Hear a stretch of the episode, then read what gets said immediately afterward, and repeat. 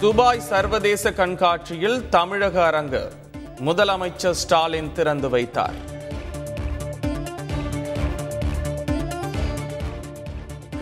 ஐக்கிய அரபு அமீரக அமைச்சர்களுடன் முதலமைச்சர் ஸ்டாலின் சந்திப்பு. நம்பர் ஒன் தமிழ்நாடு என்ற நம்பிக்கை வலுப்பெற்றுள்ளதாக பெருமிதம். பிஜிஆர் நிறுவன டெண்டர் விவகாரத்தில் உரிய ஆவணங்களை அளித்தால் விளக்கம் அளிக்க தயார். அமைச்சர் செந்தில் பாலாஜி அறிவிப்பு. சுற்றுலா தலங்களில் உள்ள டாஸ்மாக் மதுக்கடைகளை மூடுவதற்கு ஏன் உத்தரவிடக்கூடாது? தமிழக அரசுக்கு சென்னை உயர்நீதிமன்றம் கேள்வி. பெண்கள் குறித்து சமூக வலைதளங்களில் ஆபாசமாக பதிவிடுவதாக நடிகர் பயில்வான் ரங்கநாதன் மீது புகார். சென்னை காவல் ஆணையர் அலுவலகத்தில் மனு அளிப்பு. கீழடி அகழ்வைப்பக கட்டுமான பணி மே முப்பதாம் தேதிக்குள் நிறைவடையும். நேரில் ஆய்வு மேற்கொண்ட அமைச்சர் ஏவா வேலு தகவல். காஞ்சிபுரம் தாலுகாவில் ஏரிகளில் ஆக்கிரமிக்கப்பட்ட நூற்றி முப்பத்தி ஐந்து ஏக்கர் நிலம் மீட்பு. முப்பத்தி ஏழு கோடி ரூபாய் மதிப்புள்ள நிலங்களை மீட்டது பொதுப்பணித்துறை.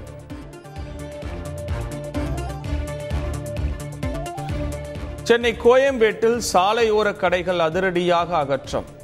வாக்குவாதம் செய்த வியாபாரிகளை அப்புறப்படுத்திய போலீசார். பொது இடத்தை ஆக்கிரமித்து புதிய கோவில்களை கட்டும்படி எந்த கடவுளும் கேட்பதில்லை. சென்னை உயர்நீதிமன்றம் கருத்து. இலங்கை அரசு விடுவித்த பதினைந்து தமிழக மீனவர்கள் சொந்த ஊர் திரும்பினர். படகுகளை மீட்டுத்தர நடவடிக்கை எடுக்குமாறு கோரிக்கை. இந்தியாவில் எரிபொருள் விலையேற்றத்திற்கும் தேர்தலுக்கும் எந்த தொடர்பும் இல்லை. உக்ரைன் போர் சூழலே விலையேற்றத்திற்கு காரணம் என மத்திய நிதியமைச்சர் நிர்மலா சீதாராமன் விளக்கம். இலங்கையில் இருந்து வரும் அகதிகளுக்கு குடியுரிமை வழங்க வேண்டும். அவசரகால விசா வழங்கவும் திமுக எம்பி கலாநிதி வீராசாமி வலியுறுத்தல். உத்தரப்பிரதேச முதல்வராக இரண்டாவது முறையாக பதவியேற்றார் யோகி ஆதித்யநாத். ஆளுநர் ஆனந்திபென் பட்டேல் பதவி பிரமாணம் செய்து வைத்தார்.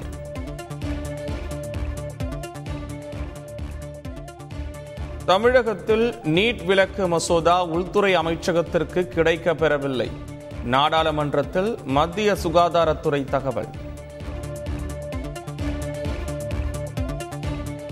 சபர்மதி ஆசிரம மறு மேம்பாட்டு திட்டத்திற்கு எதிர்ப்பு. மகாத்மா காந்தியின் கொள்ளுப்பேரன் உச்சநீதிமன்றத்தில் மேல்முறையீடு மனு.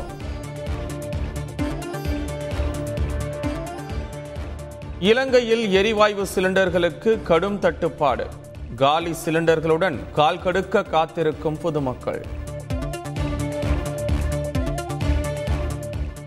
இலங்கையில் தமிழ் அரசியல் கைதிகளை விடுதலை செய்ய அதிபர் கோத்தபய ராஜபக்சே ஒப்புதல். தமிழ் தேசிய கூட்டமைப்பின் பேச்சாளர் சுமந்திரன் தகவல். பதினைந்தாவது ஐபிஎல் கிரிக்கெட் திருவிழா இன்று கோலாகலமாக தொடக்கம். மும்பையில் இரவு ஏழு முப்பது மணிக்கு நடைபெறும் முதல் ஆட்டத்தில் சென்னை கொல்கத்தா மோதல்.